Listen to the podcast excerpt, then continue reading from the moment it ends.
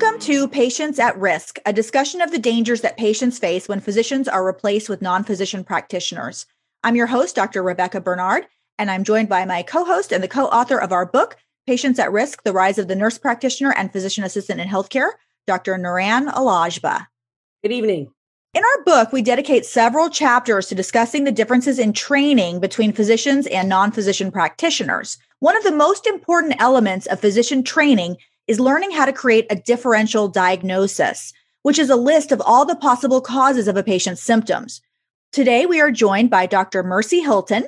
She's a pediatric emergency medicine physician, and she's an author and a patient advocate. She's here to discuss why physician training is so important. Dr. Hylton, welcome to the podcast. Thank you so much for having me. Mercy, can you start us out by just explaining a little bit about your background and training as a physician? Before I went to medical school, I actually went to pharmacy school and I was a pharmacist. I practiced as a pharmacist for all four years of medical school. And I think it gave me a really great background going into medical school. And then I went to the University of Oklahoma for medical school.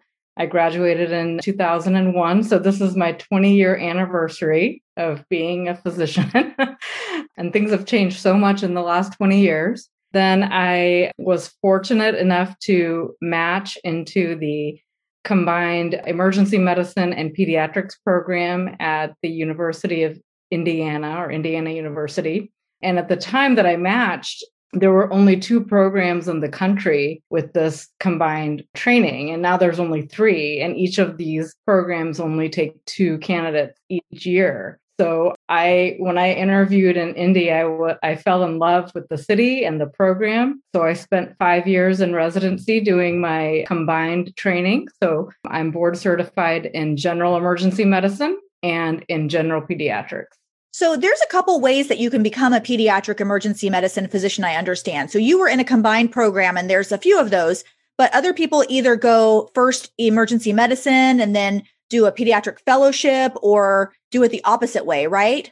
That's right. So the ABMS subspecialty designation of pediatric emergency is currently restricted to those that have done a fellowship.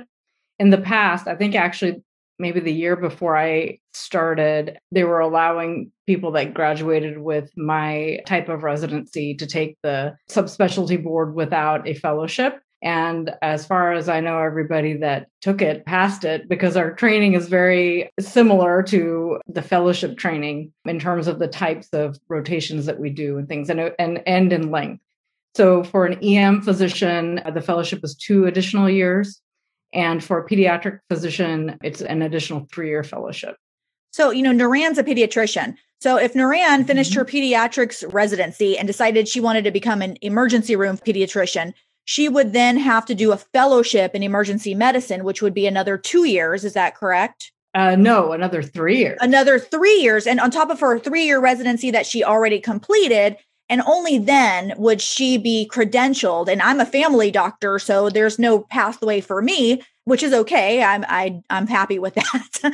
but my point is that you have to go to a lot of training and education and it's very competitive to become a pediatric emergency physician. Yet we're seeing the pediatric emergency hmm. doctors being replaced in a lot of areas. And I guess it's not a particularly lucrative type of medicine for a lot of these hospitals. It's not a big earner, I guess. Yes, this is the unfortunate reality that we're living in. We have been hearing stories of pediatric emergency departments around the country closing, and it's sort of accelerated during COVID because pediatric volumes went down. And but even prior to COVID, this was happening. I remember a MedStar hospital in Baltimore that had closed, and that was before COVID. But they had closed the pediatric emergency department. The location where I work, which is a suburban emergency department, we still see about 60% Medicaid patients. So, and you know, the the majority of children that come there are seeking care for not necessarily emergency things, but sometimes just poor access to primary care. And then, of course, we do see emergencies also. but a lot of those non emergent visits declined as children were staying home from school and not exposed to all the typical colds and viral infections. Do you think there's any element that the rise of urgent cares more recently are sort of pulling away from that? And, and I don't know, but it just seems to me that convenience of that uh, may be interfering with some of the volume. And it's interesting because I think some of the kids that are seen should be in an ER. Yes, yes. There's a mushrooming of urgent cares everywhere. And I think a lot of ERs are also suffering from decreased volumes because urgent cares do try to skim the cream off of the healthcare pot, which are insured, relatively healthy patients with minor conditions. And so those patients are not seeking care in emergency departments, which may be appropriate for them not to come to the emergency department. But when a a pediatric patient goes to one of these places and sees somebody that is not trained in recognizing the needle in the haystack, you know, which in pediatrics, that's often the case, is really knowing when to recognize when a child is sicker than what the surface seems. That is definitely one of the things that weighs heavily on my mind. Yeah, I uh, I wanted to share that it's not even always that they're sick. And I had a case last week where I guess whoever saw them at the urgent care, um, the child broke their nose actually and is displaced. and I will say that I had to kind of finagle everything once once they came in to see me. But they they broke their nose, and whoever saw them said, "Oh no, we don't X-ray it because it's too swollen." And so they wanted to wait for the swelling to go down. And and I thought, you know, I remember being trained, and we, uh, you know, figure out if it's displaced rather quickly because children heal, right? And so then you're in a situation after a week or two where the nose is now stuck in the wrong position and you have to reset it under anesthesia. You may even need to reset it anyway. But, you know, sometimes it's just these silly things that I think end up costing more than they need to because I've never heard of yeah. don't get an x ray on the nose when it's swollen because swelling doesn't affect the. I, I, don't even understand what the reasoning was. So I, I just said that right. can't possibly have been a doctor. There's right. no way it was a pediatrician. Well, and that's yeah. what's happening, and that's what's happened in some of these hospitals where they're letting go of their pediatric emergency physician, and and instead, like these urgent cares, replacing them with nurse practitioners, either family nurse practitioners or pediatric nurse practitioners, both of whom are required to have 500 minimum hours of clinical experience. Compare that to what a pediatric emergency room physician gets, which is got to be over 20,000 hours at least, probably quite a bit more than that. So, of course, and then these ERs, they are having the adult emergency medicine physicians oversee these nurse practitioners. And it, it, just doesn't make sense to me. And so, what we want to get into now is why that really matters. And you wrote an amazing article, Mercy, called An Ode to the Differential Diagnosis. And I, I read that and I was really struck by it. And it reminded me a lot about some of uh, parts of our book that, that Niran especially wrote which has to do with why it's so important to, to know how to uh, to create a differential diagnosis. Can you explain to our audience what a differential diagnosis is? A differential diagnosis is a tool that we are taught in medical school to to create a list of possibilities for discerning certain symptoms that a patient presents with. For example, if a patient comes in with chest pain, a layperson may automatically assume that it's their heart but a physician knows that it can be a variety of different problems. You have your heart, but you have your lungs, you have your esophagus, you have muscles and ribs, and so many other organs in your chest, but also in other parts of your body that can give you pain in your chest.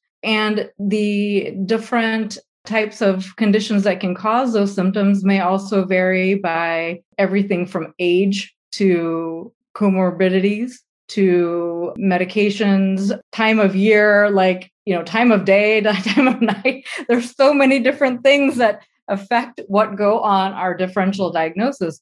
And I, I like to think that a differential diagnosis is almost like a fingerprint. It may be different for every single physician. If you gave a case to a room full of physicians, you know, physicians with similar training might come up with very, very similar differential diagnoses, but each physician's personal experiences, what kinds of patients they've seen in the past, may also cause their list to look different than somebody with the exact same training. So, our differential diagnosis is really like I said in my essay, is our calling card. Yeah, you say that. And then you also point out that you can only diagnose something that you can consider or something that you can think about or something that you remember or something that you know exists. And if you haven't studied it, if you haven't seen it in your limited experience, most likely as a physician, because of the number of hours and years that we put in, we have more opportunities to see and experience things, but also because our foundation is so strong and it helps us to think of what possible causes that can exist for different symptoms. And you point out that, you know, a lot of times physicians, we have to be thinking about the most serious possible causes. We can't just assume that something is just innocent. And you had a, actually a really interesting case in which you treated a baby that uh, a, a nurse practitioner, I believe, had diagnosed with poison ivy of the eye. Can you tell us about that? Yes, I saw a very young infant. And you know, ironically, this patient had been seen by a fourth year medical student in my that was rotating through my department. And the student came to me and said, I think this patient has basically told me a very serious viral infection that, if it was true, is a life threatening emergency in that age group, in the very young infant age group. So I went to see this patient right away. And indeed, it looked pathognomonic for that type of viral infection. And testing for a baby with that suspected type of viral infection, it involves a lot of testing and involves admission to the hospital. It's a big deal. And testing confirmed our suspicion. But when I heard the backstory from the parent that this child had been seen at an urgent care and diagnosed with poison ivy, it just stunned me because that made no sense. There was this was a very young infant hadn't been outside you know was non-mobile. And it just didn't make it didn't make any common sense. And thankfully the mother of the child had the common sense to think this diagnosis of poison ivy doesn't make any sense. But that was those are the sorts of things that the nurse practitioner in the urgent care had seen before. And maybe it looked similar to what she'd seen before. And so that's the diagnosis that she made. Yeah. I mean, if the only red rashes you've ever seen are poison ivy, that's probably going to be the first thing that jumps into your mind when you see a red rash. But as a pediatrician and a, and a pediatric emergency physician, you see a child with a red eye or a rash around their eye, and your mind starts going to some certainly more likely explanations. And of course, you have to think about the most serious and deadly things because that's when you need to intervene. And one of the things that Niran and I discovered in our research was that non physician practitioners are more likely to order tests and studies when they're not necessary, which is, you know, inconvenient and can mm-hmm. cost the system a lot of money. But more worrisomely, they have a higher rate of non intervention. In other words, when something is really going wrong, they are less likely to act, probably because they may not recognize the seriousness. Absolutely. I'm working on another essay because I'm always working on an essay. and one of the things that I write in this newest essay is that patients do not triage themselves correctly to urgent care. So patients sometimes minimize their own symptoms, you know, wishful thinking, hoping that their chest pain is not a heart attack and thinking, oh, it's just probably reflux. So I'm going to go to urgent care. The people that are at urgent care nurse practitioners, PAs, physicians, all alike should be able to recognize serious conditions and then know what to do. I heard recently from a colleague about a case where a patient presented there for chest pain to an urgent care for chest pain. An EKG was done, and it was very concerning for a, a STEMI or a ST elevation MI, so a big heart attack. And best case scenario for this would be that the person that recognizes this calls 911 to come and get this patient and rush them to the most appropriate emergency department. But instead, the nurse practitioner that was at that urgent care told the patient, you need to drive yourself to the closest emergency department. And the patient did that. But the place where they went was an emergency department that did not have a cath lab. So that emergency department then had to transfer the patient again, another more appropriate emergency department. And so there was delay in the best care. I heard that there was an adverse outcome for that patient. So, because of the delay in care, it's not even just recognizing that it, it is an emergency, it's knowing what, what to do about it, even if it means getting the patient to the best level of care, knowing how to do that. And I would say, and, and I'm sure you've experienced this, which I would I would hear, I think your perspective would be interesting on this idea of like a spidey sense or this idea of looking at a patient and just knowing something's wrong. And um, I often tell a story from residency where a kid was flown in from a location and I knew something was wrong. I just didn't know. I think I was like a second year resident. I was in the ICU. I was, and I remember calling cardiology and saying, like, you need to come up. Something's wrong. I, I couldn't really formulate. Nobody was in the ICU for whatever reason. This was many, many years ago, more than 20 years ago. And I remember that it was a cardiology clinic PA who said, yeah, well, we're busy. And a kid was having a heart attack. Actually, they had an abnormality in their heart and their treatment that had been done previous had caused this heart attack. And they ended up on ECMO that night and, and they died. It's just a feeling. And I, and I wish I could have even explained it. And that has happened to me time and time again. So I think it's experience. I think it's that 20,000 hours, but I, I'd love to hear your comments on that. I want to tell a story also. Several years ago, I was working in the pediatric emergency department as an attending. I was probably only maybe three or four years out at that point, out of residency. And I had a, a young mother that brought her child in.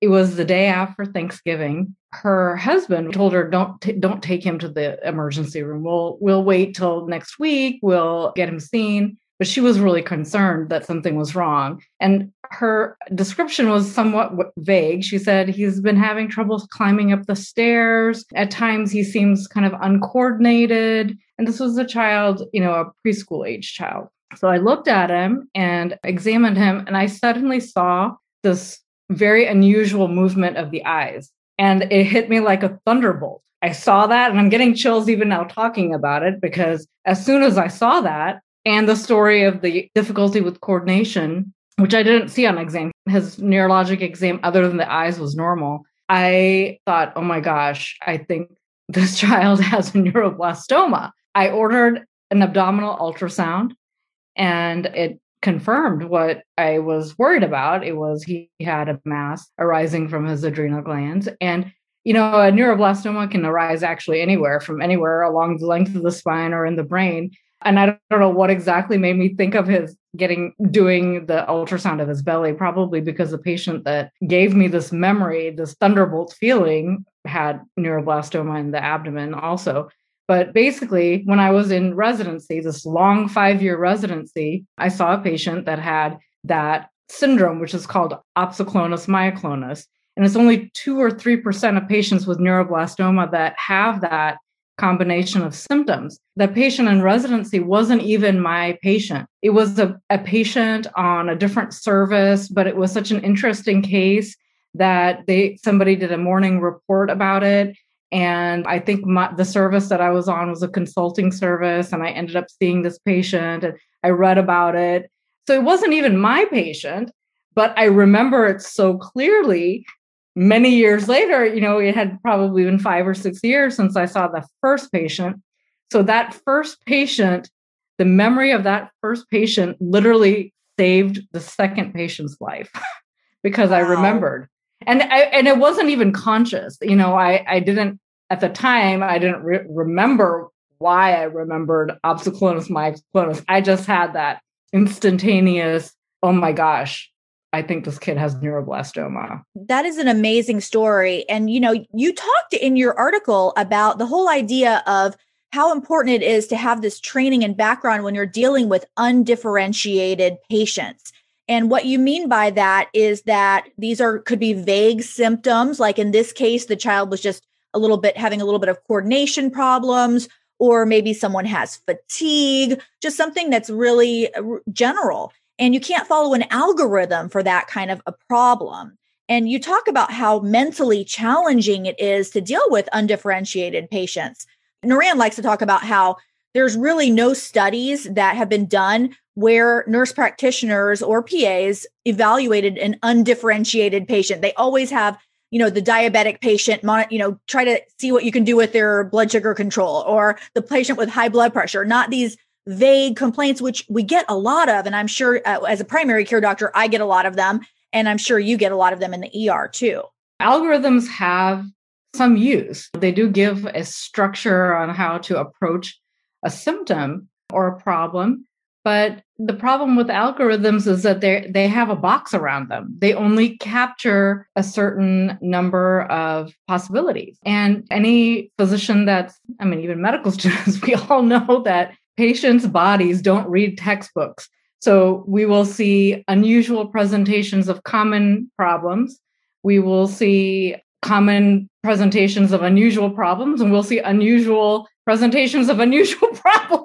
You know? So we have to keep a wide differential to be able to rule those out or rule those in. An algorithm is a sometimes an okay place to start, but lots of patients fall outside of the capability of algorithms. And if you don't know what's outside of the box, you don't know that you need to keep looking.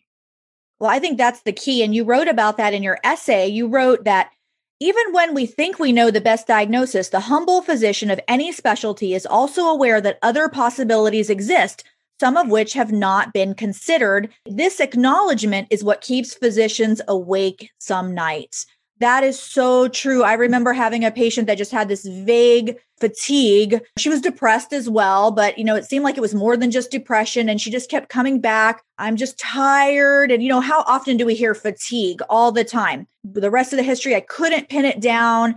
Physical exam was unremarkable. And I remember I was actually getting kind of frustrated because I, I just didn't know how to help her. And something just stopped me from, you know, getting aggravated. And I just said to her, I don't know what's going on, but I'm not going to stop trying until we figure it out. And then that same night, she had a seizure and she was diagnosed with a brain tumor. And there was no other evidence of that. Or, but the point of it is that even we can't just say, well, it's just fatigue. You're just, you just depressed or you just have this or that. I mean, that could be true, but it could turn out that there is something really serious going on that we haven't been able to think of because there's no other evidence for it and you're right it does keep us up at night and or the times that we did miss something that you learn from it really hurts us i think as physicians. We worry about that we feel badly about it. We have to always balance what's the most common or what's the most likely what's the most cost effective way of that coming to a diagnosis. We're juggling all these different these different balls and we you know so sometimes i'll see a patient that comes into the ed for something that I'm, you know, pretty sure it's not an emergency issue. I mean, that's my my job is to make sure that I don't discharge anybody with an emergency condition. But, you know, there's like a nagging feeling of, oh, could it be this? I didn't do that test because, you know, that's not typically something we do in the ER, but I hope that patient gets follow up soon and gets the appropriate care. So I often will actually call patients back and they are always surprised to hear from the ER doctor. But one i want to make sure that they made appropriate follow-up. And two i sometimes i'm just curious my my medical curiosity of well what happened to this? Like you know what was the the diagnosis in the end? So yes i absolutely know that there are things that i i don't know i don't remember. I look up things all the time and i'm 20 years out from medical school. I, I mean sometimes i'll remember kind of oh there's a condition. I think something like this and I'll get on a reference and and look it up. I love working with medical students because sometimes they will actually bring up things in their differential diagnosis that I hadn't ever that I would never consider normally that sometimes I would have to look up because I'm not even sure if I remember it. So I love having medical students. I, and I essentially was going to kind of ask because it sounds like you sort of I, I work these things out in my dreams. What's strange is I'll wake up in the morning and be like, "Oh my gosh, I got to order that test." And I don't even I don't even think I'm aware of what's hanging on my brain overnight. But I literally, I it's countless times I call the person like you do the next day. I just can't like something doesn't fit. It's just a puzzle that's unfinished. So my question was going to be about, you know, on the one hand, we talk about not being able to sleep or these unfinished questions that weigh on our minds. And yet, with the corporatization of medicine, they're just pushing people through. I, definitely don't think the CEO of a hospital is like, Johnny, oh my gosh, Johnny, what happened? I want to know what happened with your fever.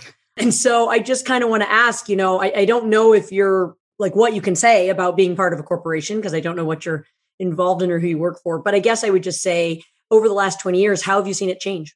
Oh man, yes, there's certainly more mentality of treat them and street them. you know, get them through. A lot more emphasis on metrics, seeing a certain number of patients, seeing them in a certain amount of time without necessarily being able to give the type of attention that is needed to properly diagnose somebody. And, you know, a big thorn in my side is the EHR, which takes away time and attention from physicians. I am awful about my keeping up with my documentation. So honestly, like I sacrifice my personal time to chart after my shifts very often so that I can actually look at people in the face and spend enough time with them that I feel comfortable that I've gotten the information that I need to from the best source, which is the patient. Corporations don't like to reimburse for that because I'm not being efficient. but if I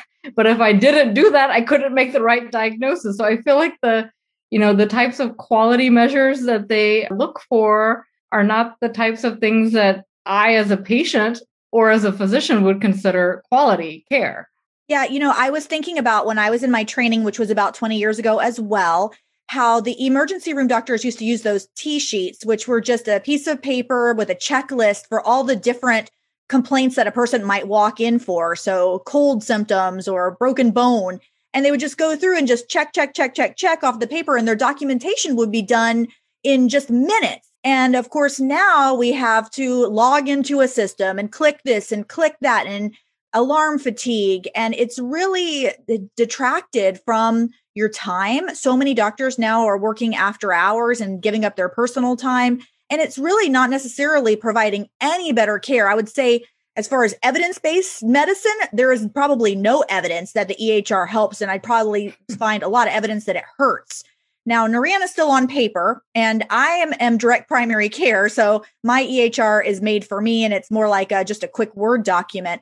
But when you work for these companies and you're getting paid by third parties, you've got to hit all the meaningful use. I call it meaningless use, but all this nonsense. In fact, I get a lot of ER notes back and I see so much garbage in them. I mean, I'm sure you must just be tortured by this because there'll be pages of just nonsense and then i'm i'm going i'm going through the pages until i finally find that little nugget of important information that's just got to drive you crazy to to be doing that yes. And you know in the er most of our patients are people that we are seeing for the first time. So going through all of that with each patient don't get me wrong we do need to find out what their past medical history and their medications and we need to know all of those things.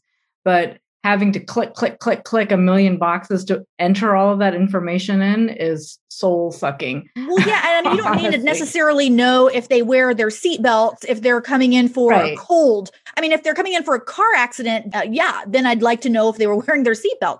But you know, the, right. the system forces you to basically a one size fits all approach, which just turns doctors into data entry clerks. And it's a really poor use of resources. And you point out in your article that it's actually a major cause of physician burnout because one of the things that doctors really like is using our cognitive skills, coming up with that differential diagnosis. And so you say here the lack of opportunity to use our hard earned cognitive expertise to help patients leads to resentment, burnout, and moral injury. And I think that's a really good point that you make. Yeah, I think being rushed to see, I mean, in the emergency room, you know, that's part of emergency medicine is is sometimes being rushed and sometimes making very fast decisions. But it doesn't help that we also have all of these other requirements on us the EHR, the the door to doctor time, the door to discharge time, the door to admission time. Like, you know, there's so many of these metrics and patient um, satisfaction, don't forget about that. Press Ganey and did the, you know, does the patient have a good experience through all this? Oh, I can't tell you how detrimental I think that actually is to patient care. There's actually studies, you guys know, that the most satisfied patients are the most likely to have a bad outcome. They have increased morbidity and mortality. So patients don't always know what's best for them and, you know, there has to be a balance sometimes between patient autonomy, physician autonomy, and paternalism. I mean, we're the ones that have the information about health conditions. And, you know, I, I, you know, sometimes patients need tough love. They need to know, just like, you know, in a parent relationship, obviously paternalism, that that drug is not the right one for you or uh, you've had enough of that, that one. And so those patients tend to be the ones that complain. But yes, when there is an emphasis on patient satisfaction, prioritizing that above good quality care. That's a problem when physicians' reimbursement is tied to patient satisfaction. That is a problem. There's a conflict of interest there. So I don't think that the, those are all things that are very, have become much more predominant in emergency medicine in the last 20 years. There's so many more things that I would love to talk with you about. I just want to put in a quick plug because we're wrapping up just to let our listeners know that if you want to read a couple of really awesome articles, you should go to Kevin MD and look at Mercy Hylton's her articles. One I love was Dear Interns, We Have Your Backs, where she talks about how every July the memes are don't get sick in July, you know, you'll the in, the interns will kill you. And she points out correctly that those interns happen to have a lot of hours and they're being highly supervised. So that's just nonsense.